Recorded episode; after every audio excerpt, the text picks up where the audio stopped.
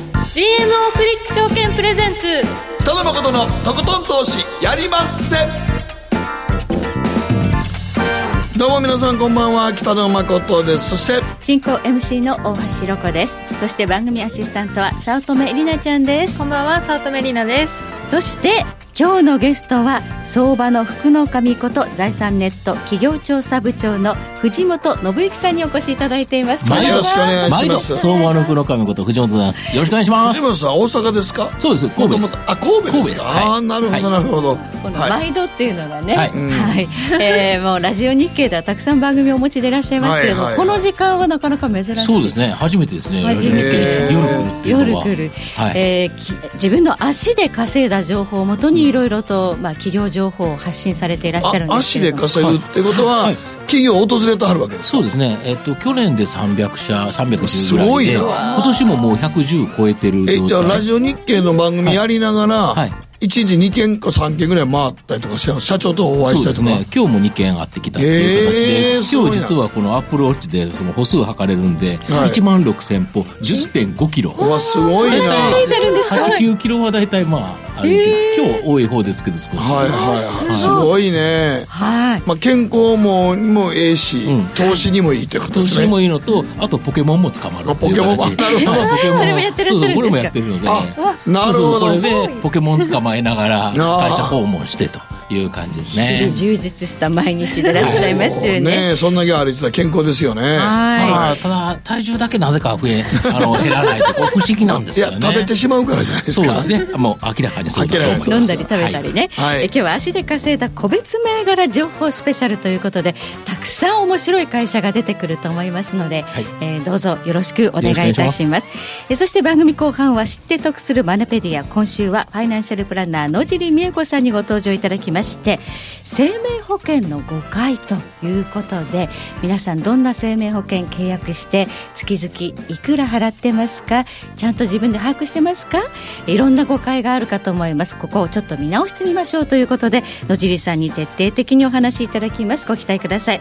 えそして今日の皆さんからの投稿のテーマです最近思い通り想定通りにいかないことありますかさあこんなに5月が冷え込むなんて誰が想像していたでしょうか25年ぶりの寒さだあそうでのす、ーみんなねゴールデンウィーク中にね衣替えした人めっちゃ多いんですよそうですね。暑かったゴールデンウィーク暑かったからね結構そうだからもうこの時期にちょうど衣替えしちゃえと思って衣替えしてはい家片付けて布団もなんかいいや もうもう圧縮したんちゃう のヒューって空気なるほど吸なってめっちゃ俺布団圧縮したけどみたいな人多いですよ絶対多いですよこれ そうですよねだから昨日の夜ぐらいめちゃくちゃ寒かったんじゃないですかそう今日浴衣入れないとちょっと足が冷えるみ朝たねいだなって感じ僕もでし名た、古屋でニュース見たら10度ぐらいしかないからすんげえ寒いねんな思って、はい、えー思い通り想定通りにいかないこと世の中たくさんあります皆さんの生活の中にでもそういうことがあるんじゃないでしょうかどしどし送ってください番組ブログの投稿はこちらというところをクリックしていただいて送っていただければ後半で私たちが読み上げさせていただきます、なおこの番組は、えー YouTube ライブユーストリームでも同時配信していますのでこちらも合わせてご覧いただければと思いますそれではコマーシャルを挟みまして誠とひろ子の週刊気になるニュースからスタートです北野誠のとことん投資やりまっせこの番組は良質な金融サービスをもっと使いやすくもっとリーズナブルに GMO クリック証券の提供でお送りします北野誠のとことん投資やりまっせやりますせって何語ですかさあ占えましたぞあなたの未来えどんなあなたは努力次第で大きな成功を収めますただし野菜中心の食事と早寝早起き適度な運動をして健康なんだよに注意をしていけば母ちゃんのセリフと一緒じゃん未来は自分で切り開く。株式 FX は GMO クリック証券。ねえ先生好きって10回言ってそれ、10回クイズでしょう。いいからじゃあ、好き好き好き好き好き好き好き好き好き好き。僕も先生好き思わず笑みがこぼれる。株式 FX は GMO クリック証券。あらっしゃいご注文どうぞうーんと大盛りラーメンにトッピングでチャーシューコーンメンマ海苔それに味玉白髪ネギねあバターとわかめも全部のせ一丁シンプルにわかりやすく。株式 FX は GMO クリック証券。誠とひろこの週刊気になるニュースさて、ここからは、誠とひろこの週間気になるニュース、今日一日のマーケットデータに加えて、この一週間に起こった国内外の気になる政治、経済ニュース、トピックスなどピックアップしていきます。まずは、今日の日経平均ですが、99円81銭安、22,408円88銭で取引終了。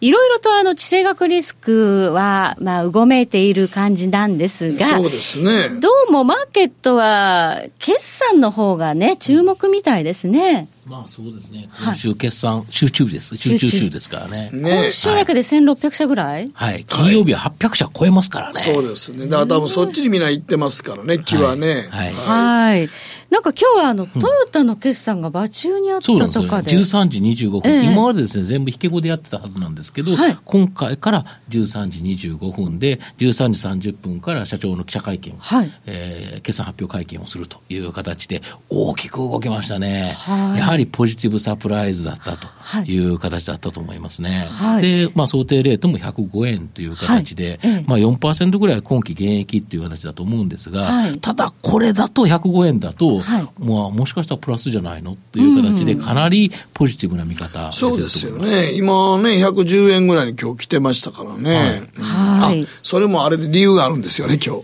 今日はですね、リクルートが M&A を発表しましたグラスドアというアメリカの会社なんですけれども、この買収の報道があったところからトーンとドル円相場上がりまして、109円は80銭台、90銭台ぐらいまで上がったんですよね。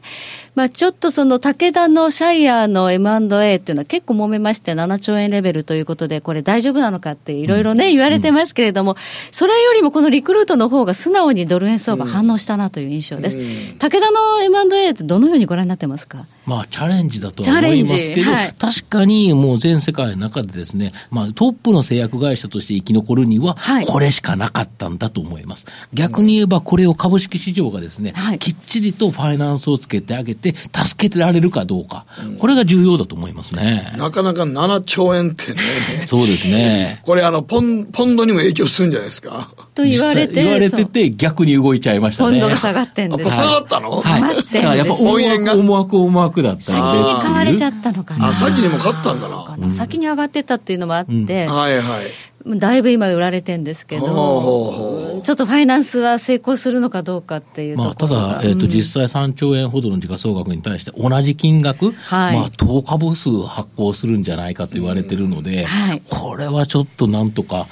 してほしいなと。逆に言うと、俺、士官次の野村証券さんとかもう買っちゃうかもしれないですね。多分。はい、そうなんですね。はい野村証券は、まあそうですね、儲かるでしょうね、これ。手数900料3兆円やると3%抜くと900億円。億円の利の益ですから6割から7割だから、はい600億円とか、でかいと思いますよ。でかいですね。はい。はい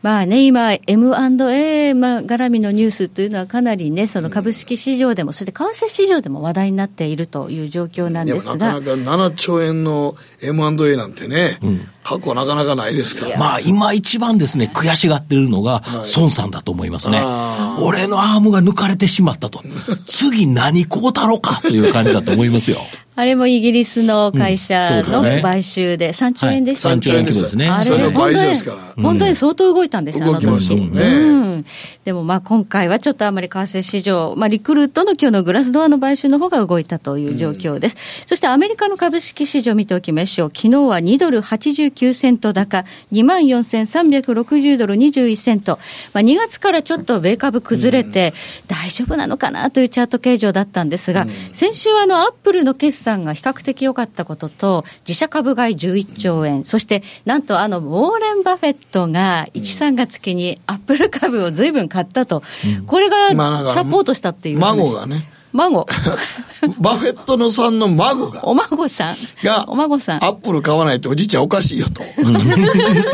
でもちょっと今アップルバリュー高いと思うけどな。だって、まあ、ただ、下がったところで、うまく勝ったなという結まあ果論で見る結果論と、ですよね今のところは2二月はねね。月下がってましたから、そこで大量に買いましたからね。たはだ、あのね、P&G とかコカ・コーラとか、本当にそのね、バリュー株をこう大きく育てるのがバフェット流。でも、アップルって10兆円自社株買いしなきゃいけないってことは、他に投資する先がないという伸びきった企業というイメージもあるんですが。い。まだまだだと思いますよ。まだまだははいい。やはりアップル、スマホとか様々なもので考えた場合、はいまあ、ここを抑えてるので、次の展開もまだまだ出てくるんじゃないですかね。おおまだいきますか。アマゾン買ってないのアマゾンどうなんですかね、アマゾンンは、まあ、買ってないんじゃないですかね。孫がアマゾンとは言わなかったのかアな。ップルよりアマゾンちゃううんまあ、いろんなあれはありますけどね。 まあ、アメリカの株式い市や場でもじゃあ、はね。さアはップルはもともとさ、バフェットさんってわからんもん買えへんって言ってんやんか、自分のわからんもん買えへんって言ってんやから、アップルのがよりアマゾンのがわかりやすいと思うけどな、とこれ思は。うねんですけどねまあそれはそうですけどねえうん。はい。まあね、かなりの株を買ったということで、あの、アメリカの株式市場全体のセンチメントを好転させたということで、一方でテスラがね、ちょっと大丈夫かなという、イーロン・マスク社長が、まこうあ、ね。なな何をしたいのかよくわからなうんい。で、アナリストせ、あれで説明会でブチ切れるというですそうね、なかなか楽しいことをされるなトとヨいうタ感買いじにで行すかないかのねか。な。ね、そうですかね。一回仲違いしてますからね、そうやトヨねタさんね。はい。えーまあ、この決算がピークで、決算がこう、過ぎ去って、業績相場終わった時に、地政学というところに焦点は当たらないんでしょうか。えー昨日はね、あの、また北朝鮮、今日でしたっけ北朝鮮の、えー金正恩さんがまた中国に電撃、まあね、訪問して訪中してたりとか、あとはイランの核合意、アメリカのトランプ大統領、離脱を表明したりということで、かなりきまなあ、臭多分いあれとはいう。もうあの、米朝会談の前に一度、中国私のバックアップしてますよっていうのを見せたかったっていうのはあるんでしょうね。まあそうだと思いますね。外交的に言うとやっぱりちょっと中国の後ろ盾、俺あるよ、わおね、トランプ分かってるよね、みたいなとこだと。だって急に行けるってことはそんだけ連絡取ってるってことを言いたかったと思います。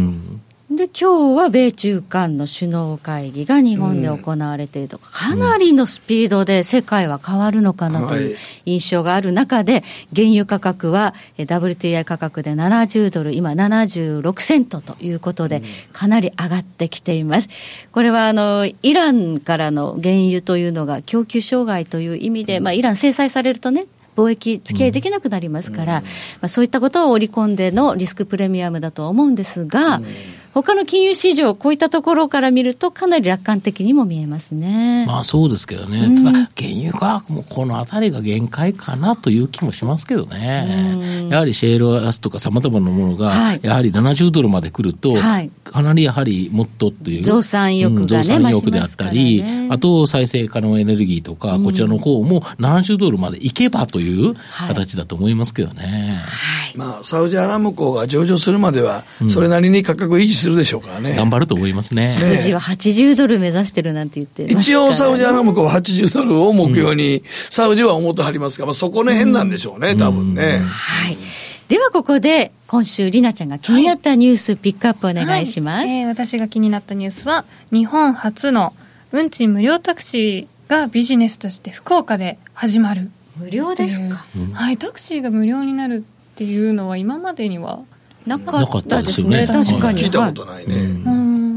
なんか何で儲けんのやろあの社内で流す広告から得るそうなんですけど、 でもそれね、タクシーってどこまで乗るかいうのもありますからね。そうですよねまあだから本当に400円程度の発売の短い1キロぐらいだけかもしれいなやいし。多分そうやと思いますそうわですよね。 1キロ無料にして広告見といてくださいね。そこからは値段上がっていきますよっていう形じゃないかな。1キロ経ったら、あの、あ基本料金入りますよってぐらいと。じゃあ、そうやないと。あんなもん、あんた、お前、2時間も乗ってもうてやな。でその同じやつ見せられてもね。そうだよね。しかも、同じおっさんがずっと見ててもしょうがないやんか。そうですよね、確かいまだビジネスモデルとしてはちょっとはっきりとわからないのかな。なんか皆さん、え、本当にそれで成り立つのっていう疑問の方が大きいですね。現時点はやっぱり疑問の方が。いや、だから、あの、最近ねうんはい、ネット広告も実際どうなんだっていうのも結構言われてきてるんですよ。うん、だからもうあの、なんかネット広告の、あのまあ、今言われてるのはフェイクニュースとかも流れてきてるから、あの、ど、で、どうですか、フランスのどっかの大企業が、これでいいのと、ネット広告わしらはずっと売っててええのかと。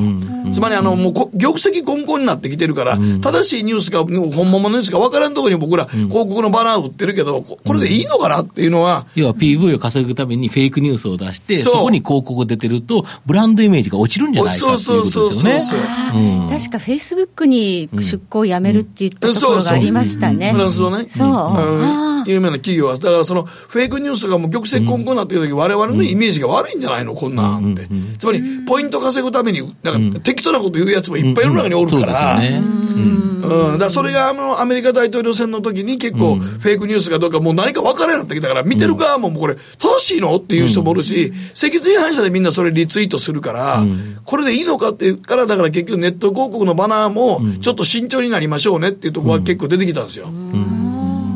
確かにテレビ広告とネット広告ってもうほとんどこう、もう僅差。僅差ですよ。もうね、追いつ、追い抜こうぐらいの勢いでネット広告増えてきてはいるんですが、じゃあここを本当に超えていけるかどうかですね。ということで、やっぱりあの、あの、にいわゆるあの、まあ、テレビ局のネット、はいあの、CM の打ち方ってね、一応審査するし、はい。交差があります、ね。誤差が絶対あるから、結構厳しいですけど、ネットの場合はそこ貼り付けとけっていうところで、どんどんどんどん、フェイスブックもそれで伸びてきたんやけど、ここに来てなんかフェイスブックもちょっと、さすがにこのニュース、これ取り上げてる人どうなんやっていうのも、フェイスブック側も精査せなあかんよねっていうそうですねいう動きが出てきたので、うんだから、タクシーに乗るだけで見てる人がねっていうのまがあそうですよね。まあユーザーの属性を全と取っても、やはり100円は払いづらいかなと広告主、いはいそうそうそれが何社見せるかというところだと思うんですけはいはどいうんそう、ですよねさすがにちょっと難しいかなっていう気はしますけどね。はい。まあだからまあ初乗りの400円ぐらいで話題さらっといて、で1キロ超えたら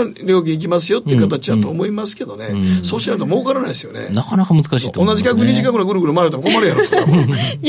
でもまずは福岡スタートっていうのうが、んなんか多いですね。そうか。はい。で、成功したら東京出てくるっていう。あの、まあ、あのね、ドームツアーやる人らが名古屋でまずやるのと同じですよね。おー名古屋でドームツアーの1日目、初日目やっといて、1回目やっといて、名古屋で受けたら大体全国大丈夫。へえ、名古屋ってそんなに。ああの名古屋とか静岡がよく言われるんであすよそうなんですか。へテストマーえケティングで。県民性として、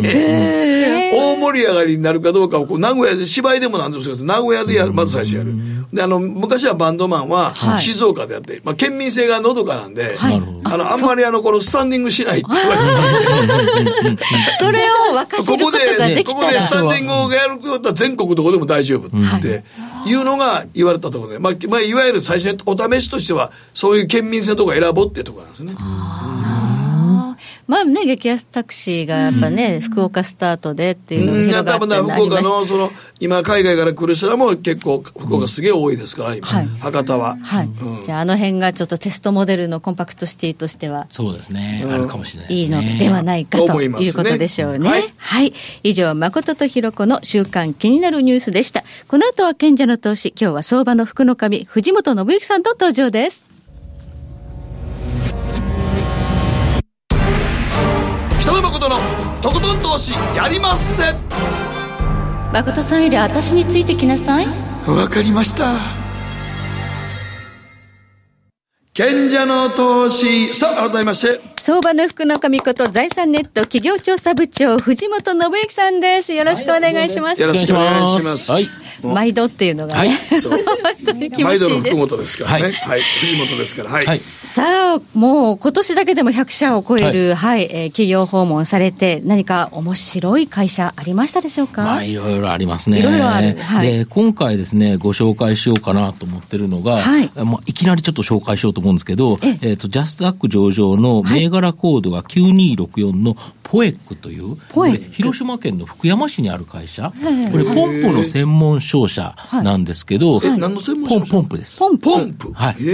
え。ポンプの専門商社からスタートしてるんですけど、はい現状はですね、自社製品を作り始めたんですね。はいはいだから商社だと、どうしてもですね、利益が、まあ、2割ぐらいしか、やはり仕入れて売ってるだけですから、これなかなか難しいんですけど、自社製品を今、2つですね、なんと作ってるんです作ね。ったんですね新しくこの作ったっていうのが一つが、はいあの、スプリンクラーで火を消すと、まあ、消火設備なんですけど、普通スプリンクラーで火を消す、水が出るじゃないですか。はいあの水ってどの水ですかというと、水道水ですよね。はいはいで、もう一つ、どうやってそしたら水が出るんですかというと、ポンプで水を、電動ポンプで水を送って、はいはいスプリンクラーから水が出ますと。出ますととすると、水道が止まったり、電気が止まると、これ、スプリンクラーから水出ないですよね。確かに災害時インインはフラの整備がね。そうです、はい例えばだから東日本大震災の時に電気がバサッと止まったら、止まるもう全部、え、え、火火が燃えがた時に燃えたら消えないじゃんと。スプリンクラー出ないや、水はだいと。はいこれはですね、このポエックが作ったナイアスっていう機械は、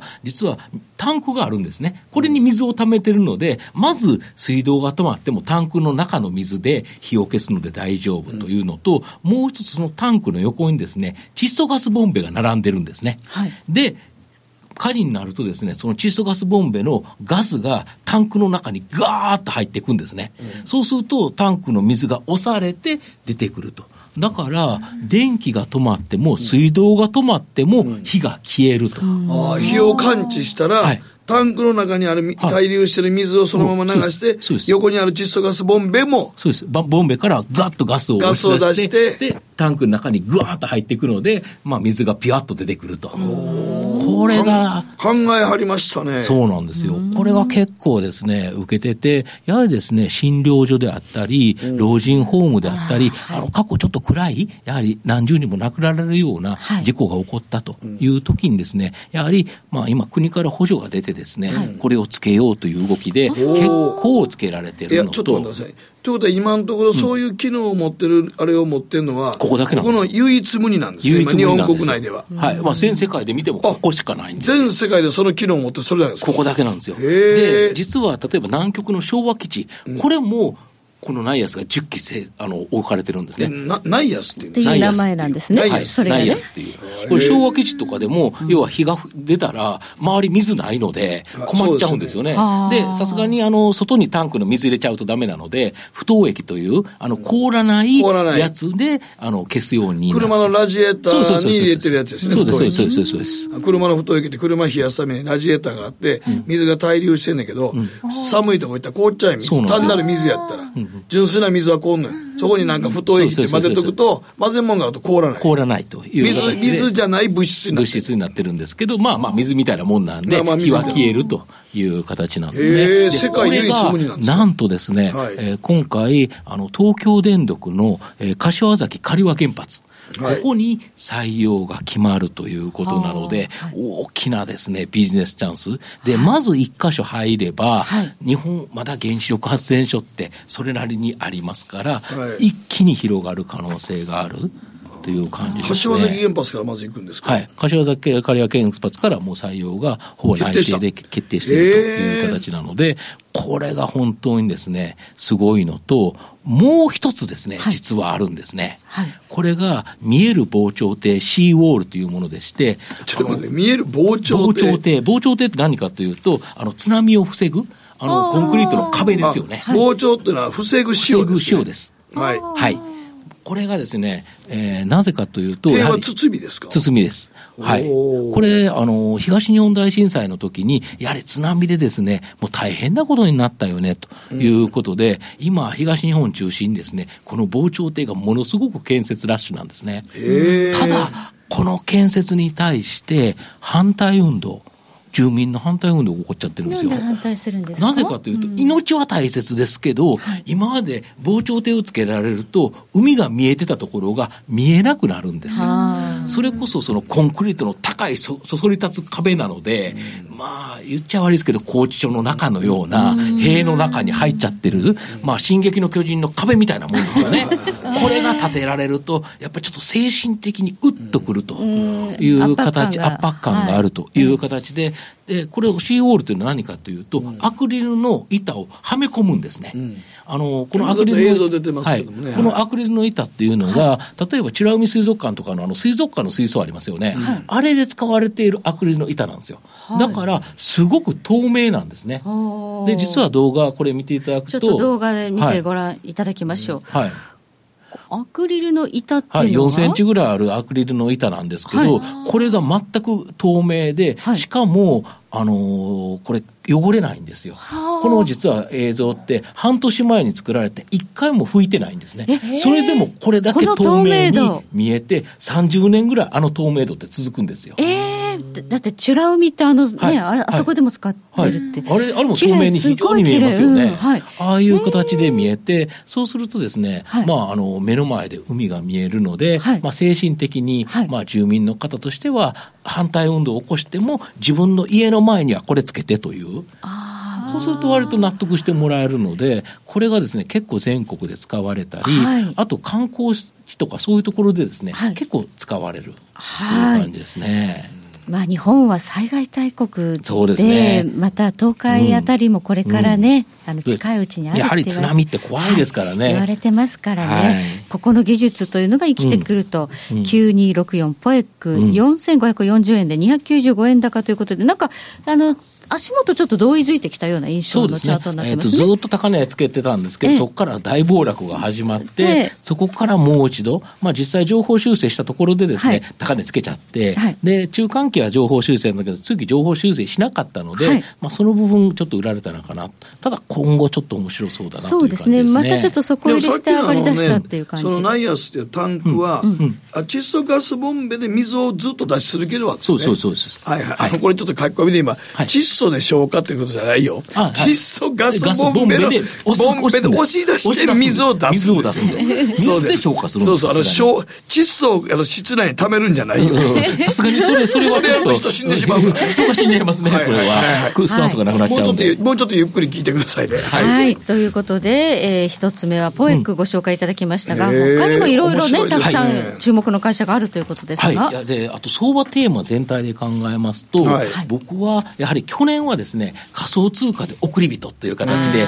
ぱいなんかビットコインだもねうなんだかん何コインだだイーサリアムだとかはないんだかっていうのあったと思うんですけど、ええ今年はですねブロックチェーンゲームで送り人と。ゲーム。ゲームでですね、はいあのゲームのキャラクターってありますよね、はいこれ例えば今でもスマホゲームでいはいろんなキャラクターをもらうのにガチャっていうのでガチャあのものすごくお金をかけてだけどあれって本当にその数だけキャラクターいるのもしかして倍あるんじゃないかっていうのがほんあの運営側は分かってますけど、はい実はあのプレイヤーって分からないですよね。あだって終わりないですもん。終わりないですよね。はいだけど、これはですね、ブロックチェーンゲームっていうのは、ブロックチェーンで、それを唯一無二のものにしてくれるので、数がいくつだったら決まっちゃうんですよ、絶対に。あビットコインもそうですよね。みんなが見ているうん技術ですもんね、うんうん中央集権じゃない、はいみんながこう分散して、分散してデータを置いて、唯一無二のものにするので、はいはい例えばこのブロックチェーンゲーム、あの、クリプトキティーズというですね、海外のゲーム、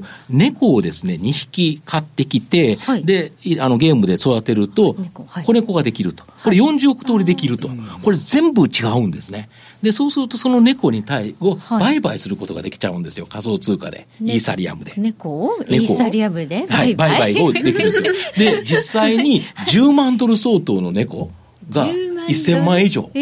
の猫がいるんですよ、もう。結構売買が頻繁にされてるんですね。猫なんです。単に猫の絵だ けです。猫の絵だけです。キャラクターなので、ゲーム上のキャラクターなので、本物の猫でも何でもないんですけど、単なるキャラクターをみんなが売買し始めると。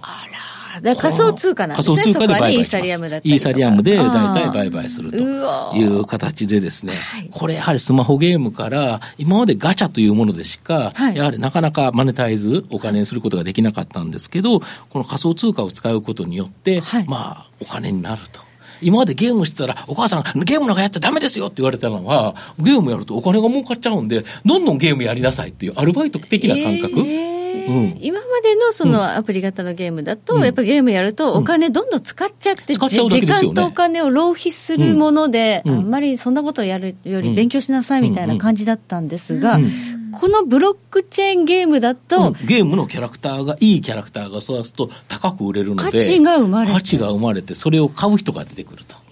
で、これが売買していって、まあ、レアものは高くなる可能性があるということなんですちょっね。ともう時代が進みすぎて、はい。誠さん、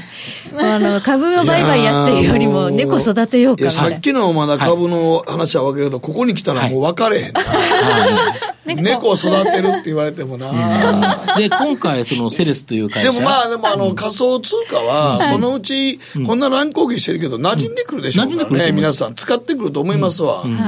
うん、だって、バフェットも仮想通貨やってた方がよかったのにと思うもん、俺。はいそうですよね。だからこのブロックチェーンゲームのキャラクターというのも、意外なことに、はいまあ、キャラクターを皆さんがいろいろやると、結構値段ついちゃうんじゃないかな、一つ一つが絶対に偽物ができないし、数は決まってるしということでいうと、アンティークコインとかが値段つくのと全く同じ理論なので、というブロッ感クじチでェーンすとね技術はそういうものをね、んあの皆さんに見ていて、えー偽物とかそういうものが生まれないというか、ごまかしが効かないというところが一つの技術ですもんね。で、こはれいはまだ日本の企業はですね、出してないんですけど、はい今出すぞと言ってるのが、え例えば、えー駅メモっていうですね、位置情報ゲームをやっている、まあ、銘柄コード3912のモバイルファクトリーであったりとかですおーモバねファ、クはいまあ、3686の DLE ですね。はいこちらは、えっ、と、このブロックチェーンゲームのダブルジャンプ東京という会社を買収したのね。はあ買収というか、傘下に収めたという形なので、まあ、ここで出てくる。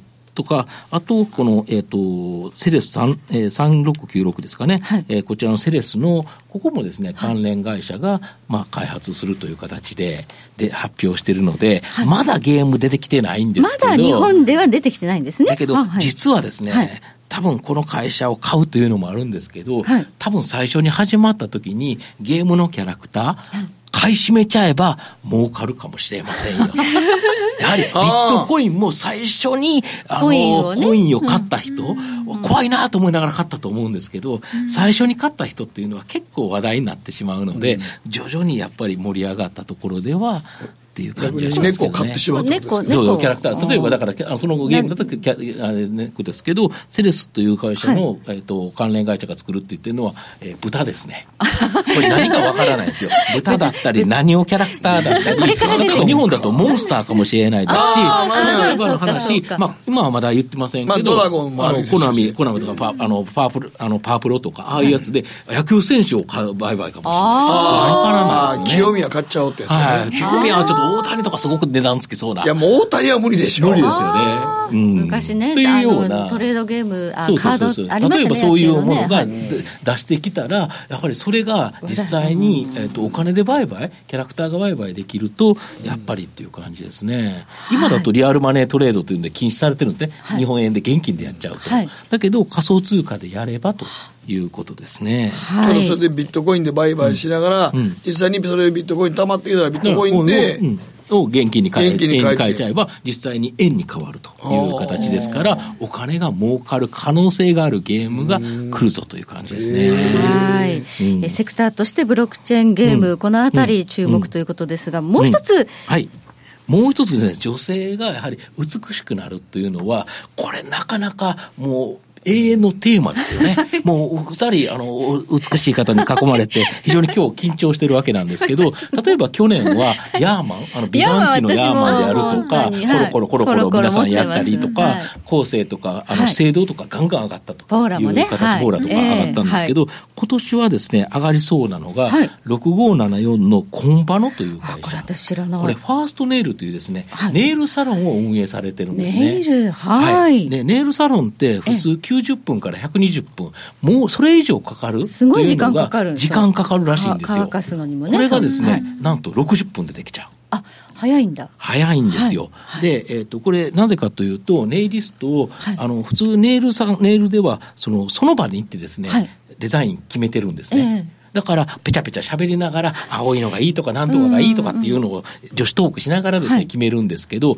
予約時点でデザインを予約させちゃうんですよ。あー先にね。先に。それだけでそんなに短縮できる。それで、それと、はいもう一つはですね、ネイリストさんを指名できないと。あー逆にネイリストは喋らなくて、ずっとですね、基本的には、まあ、作業だけをされたり、淡々と淡々とという形なので、まあ、そこでかなり時短時短する。あと、ネイルを剥がすっていうところがはい30分ぐらいかかるんですけど、はいこれをですね、機械を使ってはい短時間で短くやると。いうようなところをはい組み合わせると、はい60分で、はいしかも、えー、大体ですね、ネイルって90分から120分で8000円とか1万円ぐらいかかるものを、大体平均単価60分で5000円と、かなりお安くでリーズナきブるとル。に抑えいうこて、これが結構ショッピングセンターとか駅ビルとかこんなところに今47店舗あるんですけど、一気に拡大していってると髪の毛切るおっさんの QBB みたいなもんやね。そうですそうですあー全く一緒ですこれさえ駅中にあるやつそうね。ですそうです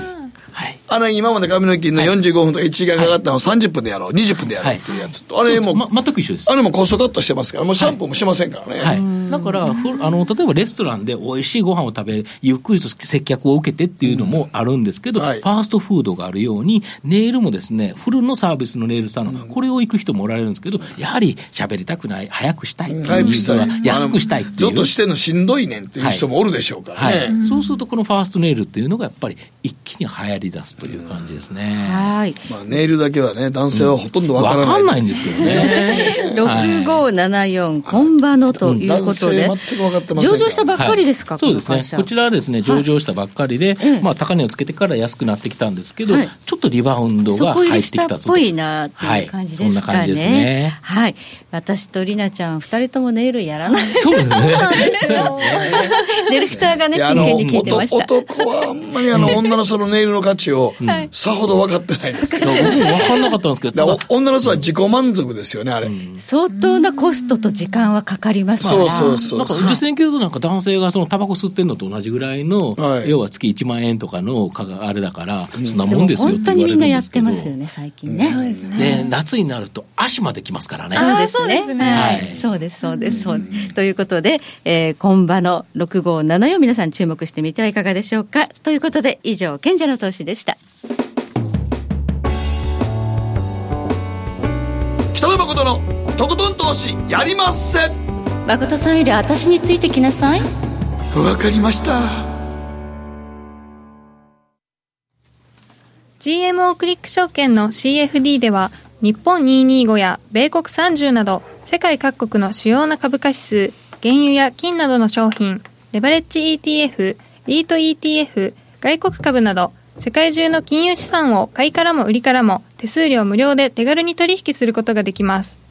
今まで気になっていた世界中のあの指数あの銘柄あの商品に投資ができますパソコンからスマートフォンまで高性能なトレードツールも魅力 CFD も GMO クリック証券 GMO クリック証券株式会社は関東財務局長金賞第77号の金融商品取引業者です当社取扱いの金融商品のお取引にあたっては価格変動などの理由により投資元本を超える損失が発生することがありますお取引をする際は当社のホームページや契約締結前交付書面にて手数料などの諸経費及びリスクについて十分ご確認ください北野誠のとことん投資やりまっせ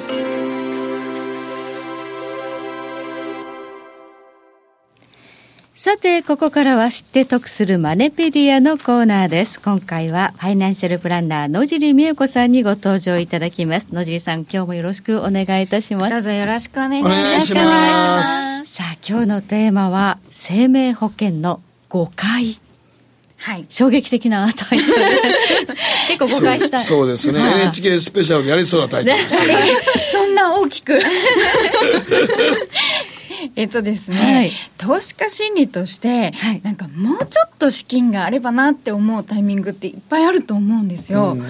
で、あの、お給料から出ていくお金っていうのを見ていると、結構保険料と住居費。これ住宅ローンの場合でも、家賃で払っている場合でも、このウェイトが結構大きくてここがなんとかなればもうちょっと投資にそれこそもうちょっとが埋まるのにっていう感覚をお持ちの方もいるんじゃないかなと思って今日はそあの保険を見ることによってそこを叶えられたらなと思って。はい住まいはまあ、しょうがないとしてもね。そうですウェねイト結構自分でそこ高いのは分かる部分かなっていうのもあるんですけど保険は意外に勧められたままに契約しちゃったっていうケース多いんですね。多いでしょうね。はい昔はだからあの、まあ、だいぶ昔はあの、新入社員になった頃、保険入っとかなって言われてね、一つぐらい入れさせられるんですよね。はい。よくわからないまま。あと、親戚のやつが保険の会社に入りよったとかね。イニシャル販売なんて言われるねねえ、とこそろう、で親族販売ありましたね。はいはい一通り行くって言われましたそう。だからみんなそんな頼まれた親戚のやつの保険会社ばっかり入ったばっかり、何個保険入んねんなって言ったやつを ね。そう中身聞くと全然ご存知じゃないっていうね、こともあったりして、まあ、そんな時に頭によぎってるんじゃないかと思われるのが5回、はいその1なんですけど死亡保障を自分の価値だと思ってしまう。自分の価値これ金額自分で設定するわけですよ。死亡保障いくらかけるかって。そそうの時になんとなく脳裏にこれは自分の価値なんじゃないかとよぎってしまい、はいはい。あの将来ビッグになる予定だか らここも大きくいかないとっていうようなところがちょっと働くよういでや、あれしんどいですよね、あれあんま高いのやったら。そうなんです月よ々結構かかりますよね死んだ時に自分の遺族に払われるお金のことですよね死亡大保障林ってさんがね今いいポイントを、そうなんです自分じゃないんですそうです遺よね族なんです支払われるのは、だからまあそんなに高いのに入らなくてもいいの になんかやっぱり高いのに入ると自分がビッグだっていうようなそういう誤解があったりするわけですそか、れね、に気づくのが、はい払えなくなった時っていうのが最悪なんです 高いよもねん。そうなんですよね保険高いねんで、払うの。うん保。険もいろんなタイプがあって、保証もあの養老保険っていう入り方だったり、いわゆる掛け捨てって言われる定期の入り方だったりで同じ保証額買うにも保険料って違うんですよ全然違いますね。なのまだで掛け捨ては安いですけどね。そうなんです、う。うんんでまあ、それもやっぱり運用環境なんかを見て、今どうかなっていうところあと自分のまあお財布も見つつっていうのがあるんですけど何しろあの自分の価値ではなくあくまで経済的損失をカバーするのが死亡保障だと、うんそこを情に流されてはいけないという金額を設定すると きに、なので子供をあのあの末っ子ですね、はい一番末子の子が一番下の子が生まれた日がピークです、はい人生の、はいそこをピークに徐々に死亡保障の必要額っていうのは下がっていくと思っていただいてなんかなので悲しいんじゃなくて卒業するっていう感覚が大事だと思いますね、はいまあ、独身でね、あの自分が面倒見る人いないのにすごい高い死亡保障に入る必要って ないけど、意外に入ってる人いるんですよね。そうですね、まあ、あの誰に受け取ってもらうつも誰りに、そう、誰に、こう父親だったり母親だったりするんでしょうけど、書くときはね。いやおかしいよねそうそうそうでもだんだんそこが書けなくなって、そうでしょあらだよ困ったってことそうにそう、お父さんお母さんさっきするもんね。普通に予定通り行ったらね。そこで、あれこれ誰のためにって気そうそうづくんそうですけどそう、誰のためにこんな高いの払ってきそれただんだとちょっと遅いかなっていうのがあって、はいあと FP あるあると言っていいのかわからないですけど、見ていて思うのが、その保証の中身よりも、その入れるからといって、金銭的にあー複数の保険に入ってる人が、まあ、シングルの方が正直多いですけど、い、る一方で、もう、お子さん何人もいて、大黒柱のお父さんの死亡保障がちょっと。っていうのが、もうすごく切ないんですよ。それ逆にしたいって、本当に気持ちとしては思ってしまうっていう。そう、だから子供がだんだんもう大きなっていったらいらんですもんね。そうなんです死よね亡保障もそんな大きいのね。はい。じゃあ、ここを削るとだいぶ違ってくるよそうですというねことですね。何万払ってる場合などには、ぜひあのお知らせ来てると思うので、はい見ていただきたいなと思います、でそれから5回の2なんですけど、はいこれ予定利率って、まあ、あの聞いたことあるかと思うんですが、はいこれを預金の金利のように思ってしまうケースがあると。違うんですかって思ってる人もいるんじゃないえ、そうでしょって思ってる方多いかこれもやしっれなぱい。り利率っていうね、うん響きはいがどうしても有利な預け先ないかなって思うとなんか金利がね、つくのかなっていうあ印そう象。なの金利、そうですね回る利回ねり、そう運用はされるんですけれども、うんうそこにちょっと預金いわゆる銀行に預ける預金ですね、うんそれとは違う部分があってあるんですねはいはいというのは、はいあの保険料私たちが毎月払う保険料、これの仕組みっていうのを考えると準保険料っていう部分と付加保険料っていう部分2つに分かれてるんですよね、知らなかったっていう人もいたもそうなんですねそうですね、まあ、あのいろんな商品当然あの利益は載っているから、はいあのそれは当然のことなんですけれども、はいついこう幻想として、 あえて幻想としてと言ってしまいましたけれどあの保険料を払っているのは全部が予定利率で運用されてるんじゃない かっうんて思ってしまう。思ってしまいますはいうんでも中身は2つに分かれているので,、はいで準保険料は確かに保険金とか給付金に当たる部分なので、そこは回るんです、はいでも付加保険料って言われる部分は保険会社の人件費であったりまあ維持するコストでも何にでもかかりますよね、やっぱりだから当たり前なんですけど2個に分かれてるんなるですほよどそのね保険会社の人件費だったり広告宣伝費だったり不動そ産うだっやたん。りだから、綾瀬はるかにも僕らの保険料払われてたりするわけですよ。あすごい具 体的そっちが付加保険料ねそうですああーそれ分かりやすいですねなるほど綾瀬はるかが付加保険料。だからちょっと払ってるよって言ってもいいかもしれないいでや、すちょっね。と払ってる よね。そうそういうことですねなるほど予定利率はあくまでも、あの、目算であって、目論見であって、絶対払えるもんじゃないですよね。うんあのさいいじゅ全部に言ってるわけじゃなくて保険料の、はいあくまで準保険料の部分だけに回っているので、うんはい預金とはい預金は100%じゃないですか、そこが決定的に違いますっていうところがあります、はいただですね、はいあのよくお宝保険って言うんですけれど、うんはいはいこれがですねまあ今から二十数年前ですねはいはいあの予定利率その、はいそれが高い時期と低い時期があるんですね、はいで予定利率が高いとあの保険料を割り引くことができるんです保険会社は、運用の方で利益を出せるので、はいでも今のようにこうなかなか低くて運用で来ないと、はい保険料でいただかないと同じ保証がカバーできないんですそようね。ですねなのでどうしてもあの高くなるんですけどその昔の二十数年前の高かった頃に出た終身保険であったり、はい長期のものっていうの年金は型保険とかね、まあそうですね、はいびっくりするようなはい養老保険ものその形だったかな。そうですね、はい満期になるまではそれでそうそう回るとだから昔のだからうちのおふくろらがよく言ってた、まあ、養老保険の満期と か、あの、あの辺はすごい利率良かったんや。そうなんですよだからもうね利回り商品として使われてたそうそう、だからもう貯金するよより保険入っとく方がええっていう 保時代証もがね、あるし保証もあるしっていうことやってんけど、もうそんな時代は終わった。金利が今ねやってないもん、そんなこそとん。なもんそそううそそうういいうう保保険険売り止めってなっちゃったものもあったりして売ってないよそう売ってない売ってないで持ってる方はあの大事なんですなのではいで大橋さん嬉し そう。私持ってるんですよとってもニコニコされてこますれすごいの予定利率のやつ持ってて本当ですもかう本当に解約せずにそれだけはもう絶対にもういろいろ言われるんですよあの見直しましょうとかそうですよねいわゆる転換のお誘いありませんでしもたのすごい来ますよやたら来るでしょや。たら来ますけどもう全部シャットアウト買えませんって買えませ んいじりませんっていや、みんな困るから よ。やたらかあの乗り換えてくれって言わはるも ん。そうなんですよそうですねもっといい保証つけますとか、もっといいなとか言われるけど、だから多分聞いたらいいのかなと思っちゃいそうなんですけど、多分絶対これ崩しちゃいけないいやいやいややいや。 分かってるんでもううちのおふくろもそうです。養老保険なんかね、あんなもん満期なるまで待っとくしかないですから。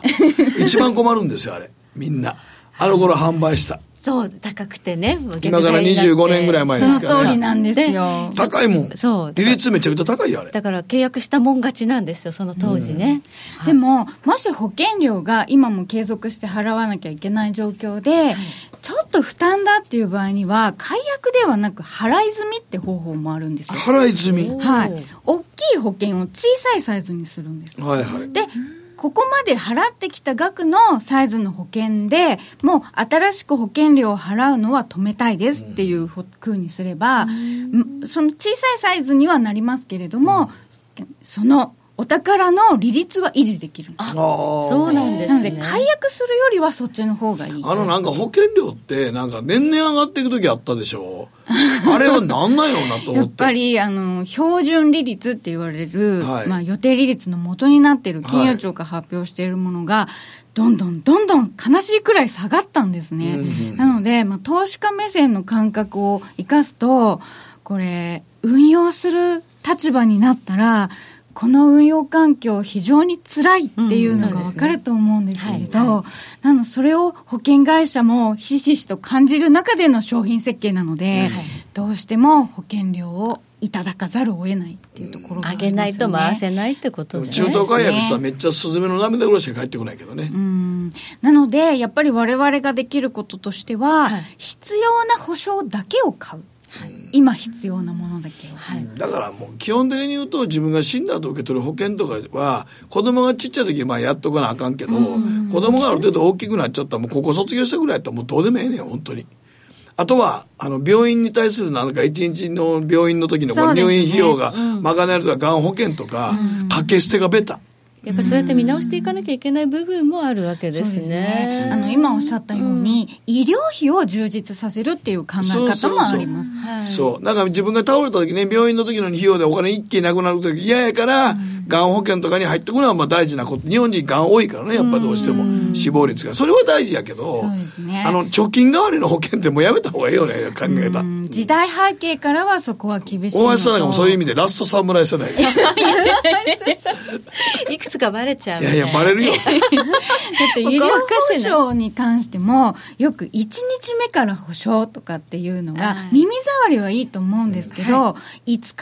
院した場合総額いくらかって考えると、その金額はポケットマネーからでも出せるんじゃないかっていう冷静さをちょっと持っていただいて、はいやっぱり長期の入院をしたり大きい額がかかるときに高額療養費っていうのもありますので、それ以外の部分だって考えると、割とこうグッて抑えられる方もいるのではないかとそうですねそうなるとちょっとの投資資金が保険を見直すことによって捻出できるのではないかという気持ちを持って今日はこのお題をお持ちしました。はい。ということで、NHK 特集、生命保険の5回お送りしました。は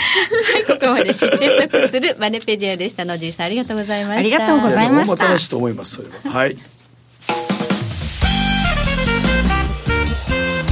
北野誠のとことん投資やりませんねえ先生好きって10回言ってそれ、10回クイズでしょ。いいからじゃあ、好き好き好き好き好き好き好き好き好き好き。僕も先生好き思わず笑みがこぼれる。株式 FX は GMO クリック証券。あらっしゃいご注文どうぞうーんと大盛りラーメンにトッピングでチャーシューコーンメンマ海苔それに味玉白髪ネギねあバターとわかめも全部のせ一丁シンプルにわかりやすく。株式 FX は GMO クリック証券。占えましたぞ、あなたの未来。えどんなあなたは努力次第で大きな成功を収めます。ただし、野菜中心の食事と早寝早起き適度な運動をして健康なんだよ、母ちゃんのセリフと一緒じゃん。未来は自分で切り開く。株式 FX は GMO クリック証券。